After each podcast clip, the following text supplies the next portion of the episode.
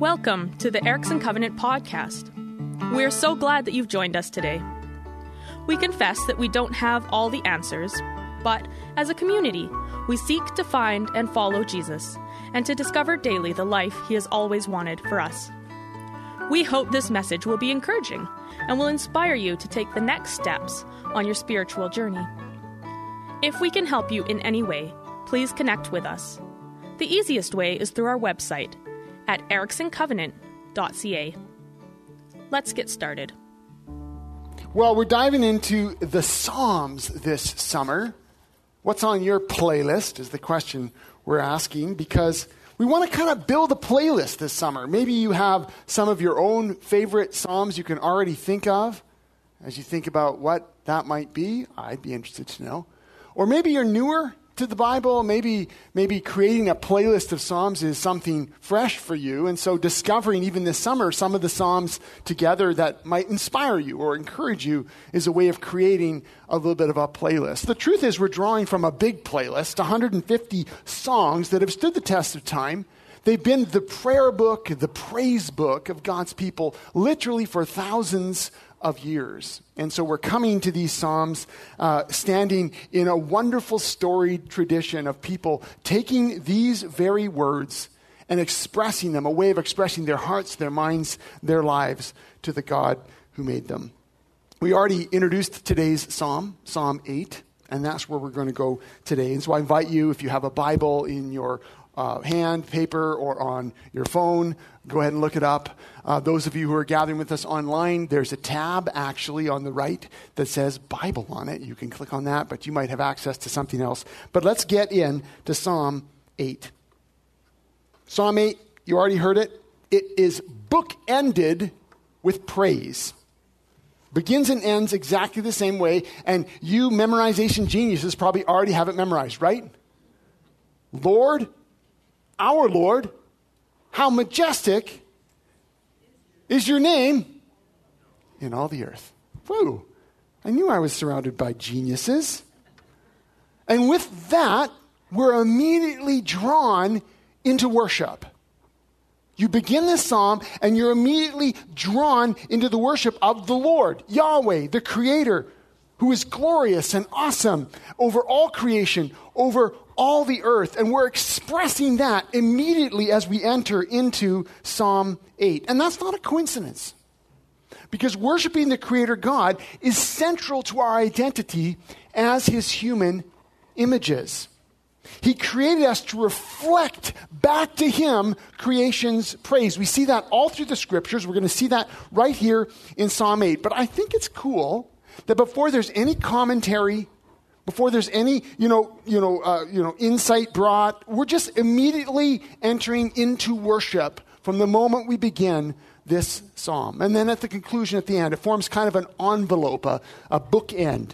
It's a literary sandwich for us to enjoy that begins and ends with praise. Because our lives begin and end with praise. We were created for worship. And so together we say, Lord, our Lord, how majestic is your name in all the earth. Now, the poet goes on, of course, to say, You have set your glory in the heavens. Through the praise of children and infants, you have established a stronghold against your enemies to silence the foe and the avenger. I love that. The God that we worship is the God who, yes, created the heavens and the earth. And his majesty is on display wherever we look. The psalmist here particularly seems looking, he's looking upwards, right? And we see that in other psalms, but we also see in other psalms where he's looking uh, to other places as well. But in this psalm, there seems to be an orientation to look up, look up at the heavens, and to see God's glory on display but also to acknowledge how the worship from even a child, a babbling infant, a, a nursing child, how even there God establishes a stronghold against those who would destroy his people and his creation. Worshipping Yahweh, the Creator, is an innate human response that we see here, that we feel within us. Praise and worship are special to God because they indicate a kind of rightness of response. That when something is seen, something beautiful, something good. That there's immediately a response to give praise to the one who created it, the one who is good. That to be human is to worship. That we were created to give glory to the Creator, who is worthy of our adoration, worthy of our praise. I was discussing with a friend a few days ago about why the gathered community of God's people is important. Now, there's a lot of different reasons for that, but one of them is this He is worthy of our worship, period. That God actually is worthy of our gathered adoration of the intentionality we bring by carving out moments where we would gather together and in unified voice and spirit and song and mind, we would actually give focused praise to the God who created the world and created us. And to simply say, He's worthy of that. He's worth it. You're worth it, God. That we don't just need to just sort of shrug it off, whatever, but there's something special, something powerful about when God's people are unified in praise and worship to their God. And not only us gathered here, but recognizing that by the Holy Spirit, we are unified together with other brothers and sisters gathering here in the Creston Valley, but gathering all through the time zones, all around the world, particularly on this day, to give praise to the Creator. That's something beautiful in there, isn't there? You're joining by the Spirit the song of literally millions upon millions of brothers and sisters giving praise to God, and He's worthy of it. Ah. That was a side note. I don't think that's what Psalm 8's about, but you know. Because actually, here's where it begins to get interesting. Oh, we see how Psalm 8 how, how, the worship of the true God leads the psalmist and leads us to wonder then at God's care for us. These are super famous lines, and they sit kind of at the heart of this psalm. When I consider your heavens, the work of your fingers, the moon and the stars, which you have set in place, what is mankind that you're mindful of them? Human beings that you care for them. This is a powerful question. And we feel it, don't we? Do you feel it? Maybe you remember standing under the northern lights. Anyone? Wow, when they're dancing, as long as you put it out of your mind that it's probably some radioactive leftover from the atom bombs in Nevada in the 1950s. My dad just kind of ruined the northern lights for me there, but nonetheless, you stand watching the dancing aurora borealis and you think, wow! Or maybe gazing up at any starlit sky or observing, I love the conjunctions, when there's a conjunction between something, you know. Oh, Mars and Jupiter and the moon are lined up. I mean, they're not really lined up, but they're lined up to us. And it's really cool to see. Or tracing our fingers over Orion or the Big Dipper, or pointing out the North Star, or watching Jupiter and picking out its moons, you know, maybe with binoculars, but no, just gazing up with complete wonder. And people have been doing that for centuries and centuries. I don't think there's a human alive who hasn't looked up and felt some kind of awe at what they saw. But it's the follow up question to that wonder that really stands out. You see, the psalmist, he's in awe, but he doesn't just kind of stand and gawk. He actually reflects on something very particular and very personal. Seeing all that Yahweh has done the moon, the stars, he immediately wonders at God's care for humans. Think about that question. What is mankind that you are mindful of them? Human beings that you care for them. This is actually, we've heard it, especially those of you who've heard this psalm a lot. It just seems like a seamless transition from looking at the sky and then thinking about God's care for you because you, well, you, are, you know the story. But this is not a natural movement for most people who looked up at the stars. You see, this question isn't just sort of a general philosophical question about, who, what does it mean to be a human being in light of this infinite, you know, stars before me? That's not what's going on here. It's a more specific question than that. And there's actually some deep assumptions at play even as he asks the question.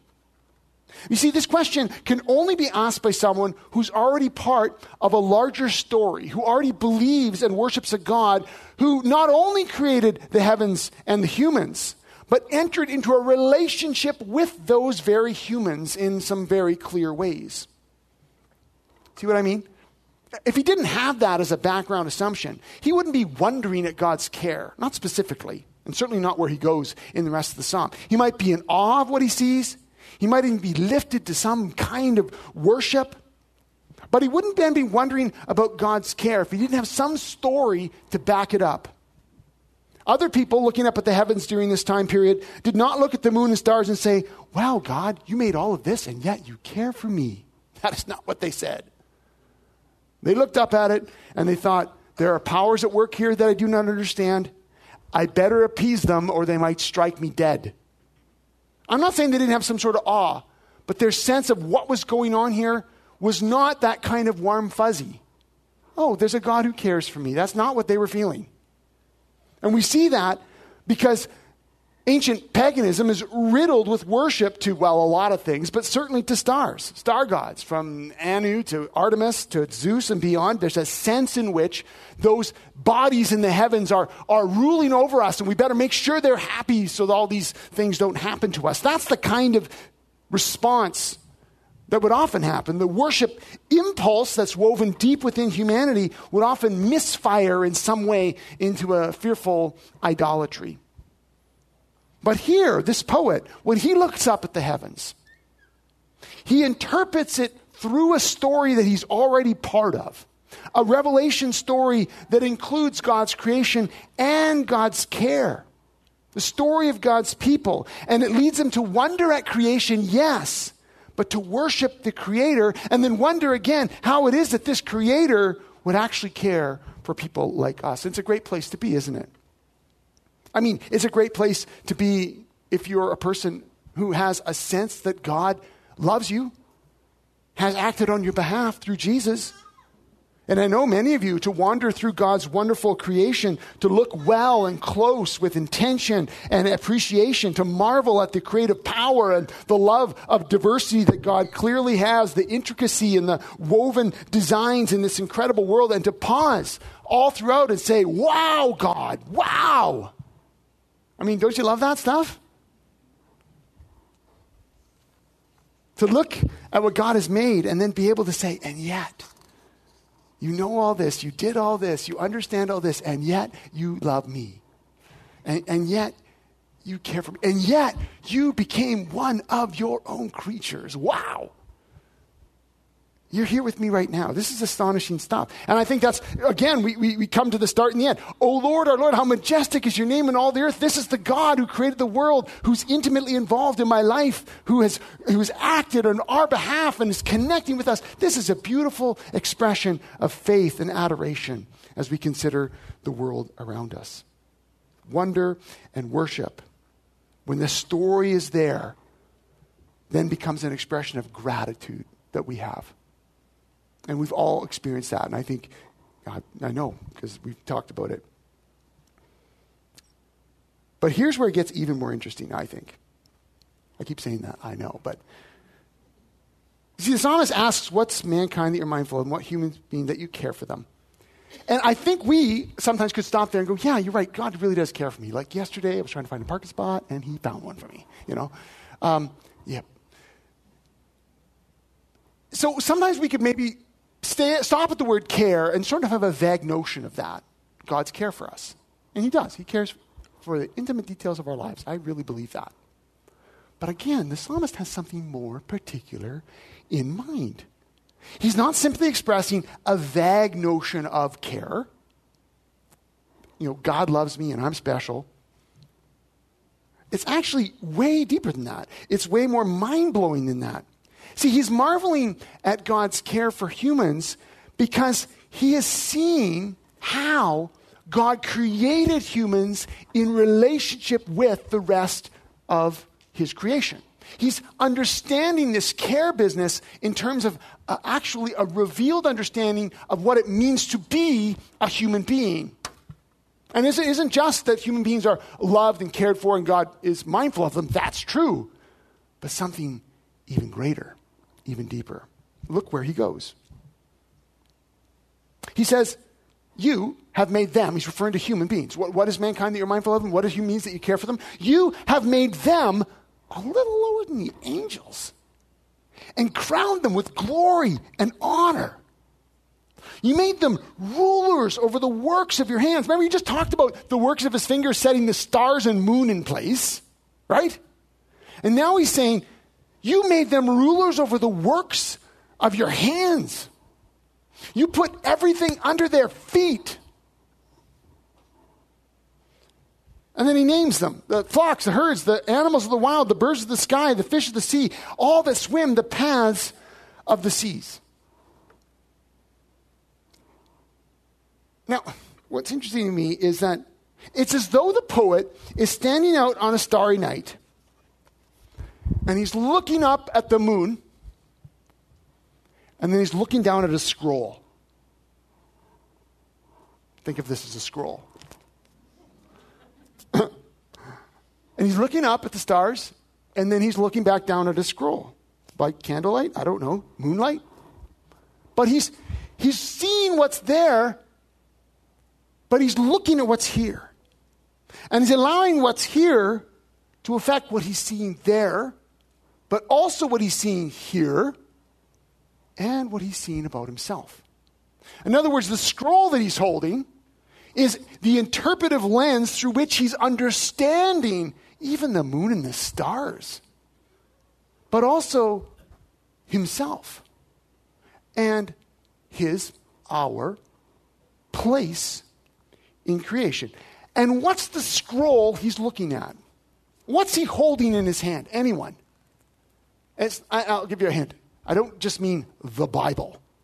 I mean specifically, what's he looking at as he looks up at these moon and stars? What's he, what's, what's he, what's he looking down here? Uh, what's, he, what's he reading? Anyone? Yeah, Genesis? Genesis 1? Yeah, that part, the part you heard already, right? Genesis 1, 26 and on, right? It's those opening verses where human beings created male and female in the image of God are given responsibility to rule in God's name over the land as God's covenant stewards. So I want you to imagine it standing on that hillside, gazing up at the stars with this story in your heart, in your mind, in your hand, even. You probably memorized it though. So, you know, it's just in his mind. He's thinking about it. He's looking and he's thinking and he's reflecting and he's wondering and he's watching and he's thinking. He's looking at the stars and he's thinking, then God said, Let us make mankind in our image, in our likeness, so they may rule over the fish of the sea and the birds of the sky and over the livestock and all the wild animals. This is Genesis 1. Over all the creatures that move, move along the ground. So he's looking up at the moon. He's saying, So God created mankind in his own image. In the image of God, he created them, male and female, he created them. God blessed them and said to them, Be fruitful and increase in number. Oh, there's Jupiter. No, he didn't know it was Jupiter. There's a bright, bright star. Fill the earth and subdue it. Rule over the fish and the sea and the birds of the sky and over every living creature that moves along the ground. This is the story that he's holding as he's looking up at the heavens that God made. And do you see how that story, the Genesis story, the creation of male and female, who are then given this profound responsibility to rule over a portion of God's creation, the part that's here on earth, with a particular focus on the animals and the birds and the fish. They're given this kind of rulership, caretaking, responsibility. And this story, as he reflects on that, creates a wonder in him and an awe in him, some sort of insight in him to respond. It's like the psalmist sees Yahweh's glory through creation's story. And what's being writ up here and down here isn't just some sort of vague, how did it happen? We don't know. Where did it come from? What do we do? It's no, no. We've got a story that sets us in place that makes sense of the world around us. That there's a God who created the world who has entered into relationship with us. Think of it from the psalmist's point of view. A faithful Jewish person, probably a man, a worship leader of some kind. How they collected these over the many years is a, a story that scholarship gets into. But what we have is this gathered, beautiful playlist of God's people. But the psalmist here in Psalm 8, he's reflecting on the world from the position of someone who knows that God created it. The world isn't meant to be worshiped. God is meant to be worshiped because He created the world. But this God didn't remain unknown. This God entered into relationship with our family and made promises to our family that through our family, all the nations of the world would be blessed. And though it looked grim for hundreds of years, God then rescued us out of slavery in Egypt. God brought us into the wilderness and established a covenant with us at Mount Sinai. He showed us how to live in relationship with Him.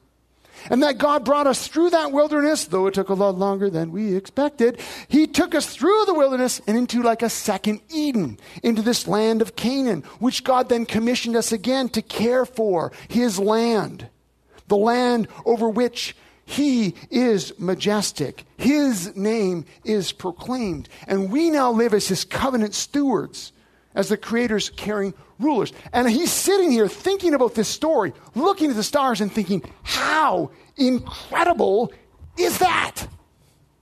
It's blowing his mind that God, who created the world, would enter into relationship with us, but not only into a vague kind of relationship, would actually commission us, would, in his words, crown us with glory and honor and set everything under our feet. This is incredible.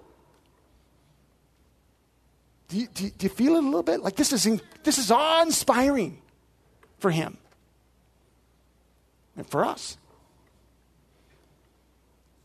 And the only way he could have had that response is because he knows the story he's part of. He understands the covenant that God has made. He knows deep down the fact that humans were created in God's own image, commissioned as a kind of mediatorial creature between the Creator and the rest of creation. That's what Genesis 1 is about, right? Humans are created, in Genesis 2, humans are created from the dust of the ground, but God breathes into them his breath and they become living souls. So that humans live in this kind of middle relationship where they're from the dust of the ground and yet they're imbued with the image of God. So they're able to be part of creation and offer creation's articulate praise back to God and care for creation in their, in their work. So they're reflecting back to God, but also they can turn around and their actions in relationship to creation are revealing the character and goodness of God. That's how God created human beings to be in this mediatorial relationship human images, reflecting God's glory and reflecting creation's praise. And so you can see how the Genesis scroll, in that sense, in this story, becomes the interpretive lens through which this psalmist, this poet, is reflecting and enabling him to worship God properly, but also to work himself properly, if I can put it that way. Not just worship, but work to understand his place, understand what it means to be a human who's aligned with the truth of who God is, but also the truth of who we are, so that we can live in this right relationship with God and in righteousness with the world. And so, our challenge, of course, is to continue to stand in that same tradition, to be a people who read the world, who see creation who engage as we think and as we reflect, as we wonder, but sometimes as we are horrified with what we see, that we engage that through the lens of God's revealed story. What He has given to us through His Scripture, what is revealed to us through Jesus. That we are given this task to continue to reflect God's character to the world and creation's praise back to God through the story that He's given to us.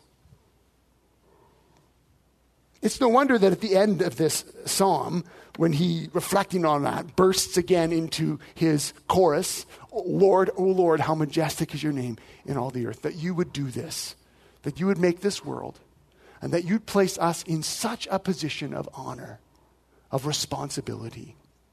It's awe inspiring, but maybe somewhat terrifying too, when you realize this is what God has called us to do. Well, what do we make of this now? There's uh, two things I think are clear. First, we are made to worship. I think this psalm says this. I think the whole of Scripture say this, that as human images, we reflect creation's praise back to God. In other words, we give words, we make articulate, we honor and glorify God with the very work of our hands. We, we extend creation's potentiality through the mandate that God has given us. We, we create new things under God as expressions of, of, of, of beauty and goodness, but of God's character and love. This is a profound responsibility, but a beautiful way that we are made to worship when we express God's goodness and care and character through the very work of our hands, the very worship of our lives, the very way that we seek relationship and seek to honor Him. We were made for that. There's something ingrained within us as humans to be responsive. We were made to worship. And second, we were made to work. I don't mean a job. This is the kind of work that God has created us for that doesn't have to do with clocking in and clocking out and has nothing to do with being retired or unemployed. This is the work that God has given to us as His human images to reflect God's care to the rest of the world through our very way of being together, reflecting his loving rule. And in this psalm and in Genesis, there's a particular responsibility given to the humans to steward and care for the animals, which is interesting to me, I think. I, I, I, you know, the birds of the sky and the fish of the sea, and I don't know why he adds all that swim the paths of the seas. I'm like, what else is he talking about?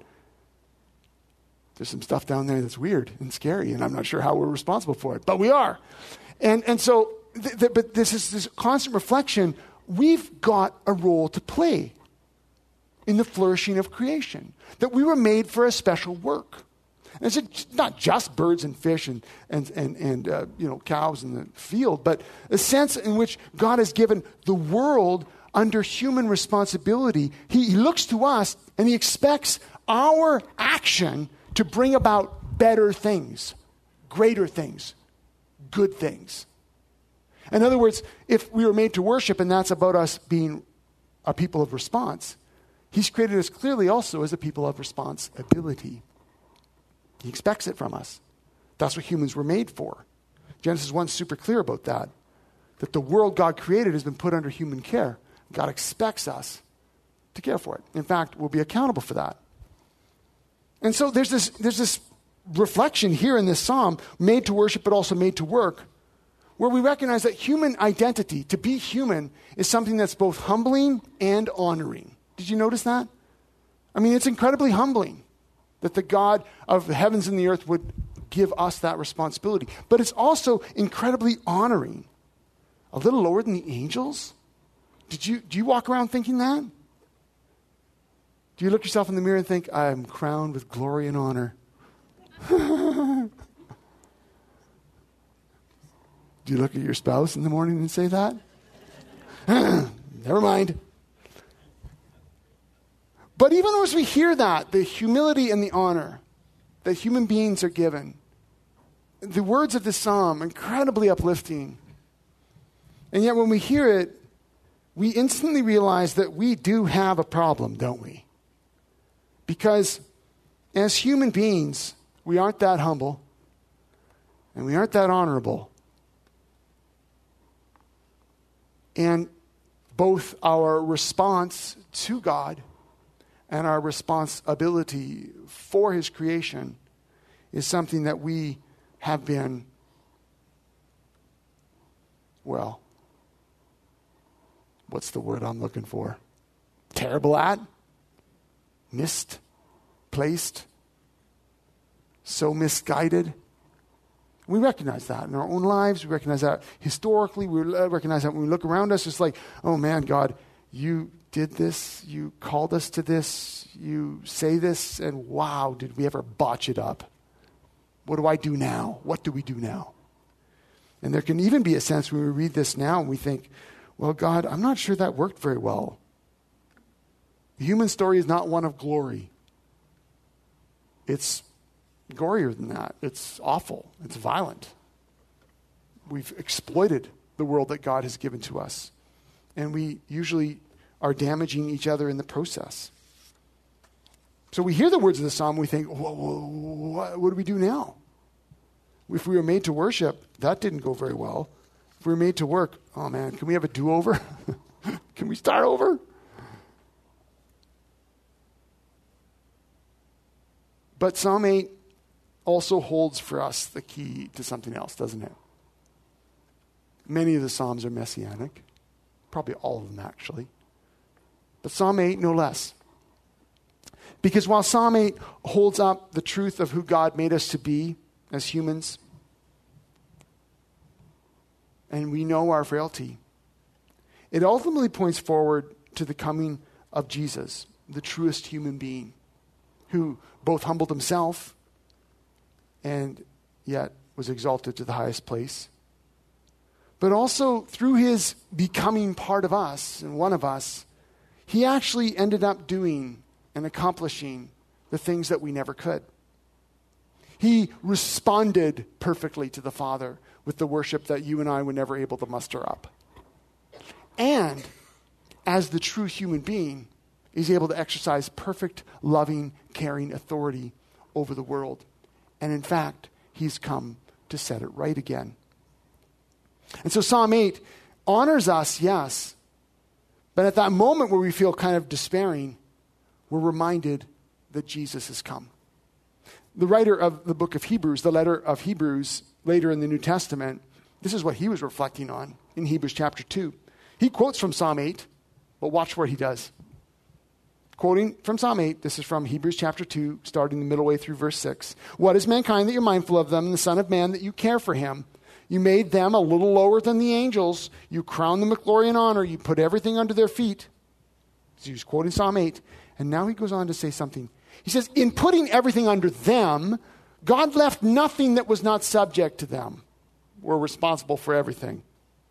Yet at present, we do not see everything subject to them. No kidding. Life's a mess. I love this line. This is what we hold on to. So, yet at present, we do not see everything subject to them, but, verse 9, Hebrews 2, but we do see Jesus, who was made a little lower than the angels for a little while, now crowned with glory and honor because he suffered death, so that by the grace of God he might taste death for everyone. And Hebrews 2 goes on to just make a big deal about that. That he became flesh and blood, became brothers and sisters with us, so that he could defeat the power of death and those who were held in the fear of the power of death. And all this, just on and on. It's amazing. You can read it. But here, at this moment in Hebrews, there's this recognition that, yes, God, you created humans in your image, little lower than the angels. You set everything to be ruled under them, and they messed it up. We don't see it working. We don't see everything subject to them. We don't see a world that is in harmony with its creator. We don't see human beings reflecting your goodness the way that they were designed to. We don't see that. But we do see Jesus. He who became human. I mean, when he quotes, he made a little lower than the angels for a little while. That's, yeah, he became one of us. But now crowned with glory and honor. He died. He rose he ascended to the throne of the Father. He sits, to quote another passage in 1 Corinthians 15, and waits until all his enemies are put under his feet. Psalm 110, 1 Corinthians 5, 15, it's all connected to the same story of a human being on the throne that they were meant to occupy, but that human being being Jesus the Messiah. That Jesus sets it right. We don't see things going right yet, but we do see Jesus. And He's the one who restores us. He's the one who came to rule over creation. He's the one who worships the Father rightly and rules righteously, who does it on our behalf and then calls us by His Holy Spirit to join Him in that, to be conformed to His image. Two, in our relationships, in our work, in our worship, by the work of the Holy Spirit within us, to more and more image the true human Jesus so that we can worship rightly and work righteously as we follow him. Lord, our Lord, Jesus Christ, how majestic is your name in all the earth. That's where the psalm leads us. Let's pray. Lord Jesus, thank you for being willing to become one of us, made a little lower than the angels, which is an astonishing thought, not just for us. It's more astonishing that you would become one of us, to restore us, to rule for us, the true human being, the true Son of God. You are the majestic one over all the earth, and we give glory and praise to you. Lord Jesus, we consider this, Psalm 8, we know that we were made to worship you. Would you lead us in that by your Spirit? Jesus, lead us to worship as we were created to worship. Not just as we gather, but as we are working throughout the week as we are engaging in the world and the relationships and the places that you've called us to express your love and your care, will we do that out of response to you as worshipers? But also, Lord Jesus, under your authority, and as we look to you, would you help us also to become more response able, responsible to reflect your goodness to the world? Yes, that includes the care of birds and fish and animals and people, and neighborhoods, workplaces, schools. Reflecting your goodness and your character and your love in the way that we serve, in the way that we love. You made us to worship, but you made us to work. And so would we be inspired by this psalm today? to do just that in your power and in your strength. Amen. Thanks for listening in today. We hope you feel encouraged and challenged. If you know someone who would benefit from what you have heard today, please share this podcast. For more information, or if you have questions, you can connect with us through our website, ericksoncovenant.ca. You can also find us on Facebook by searching for Erickson Covenant Church.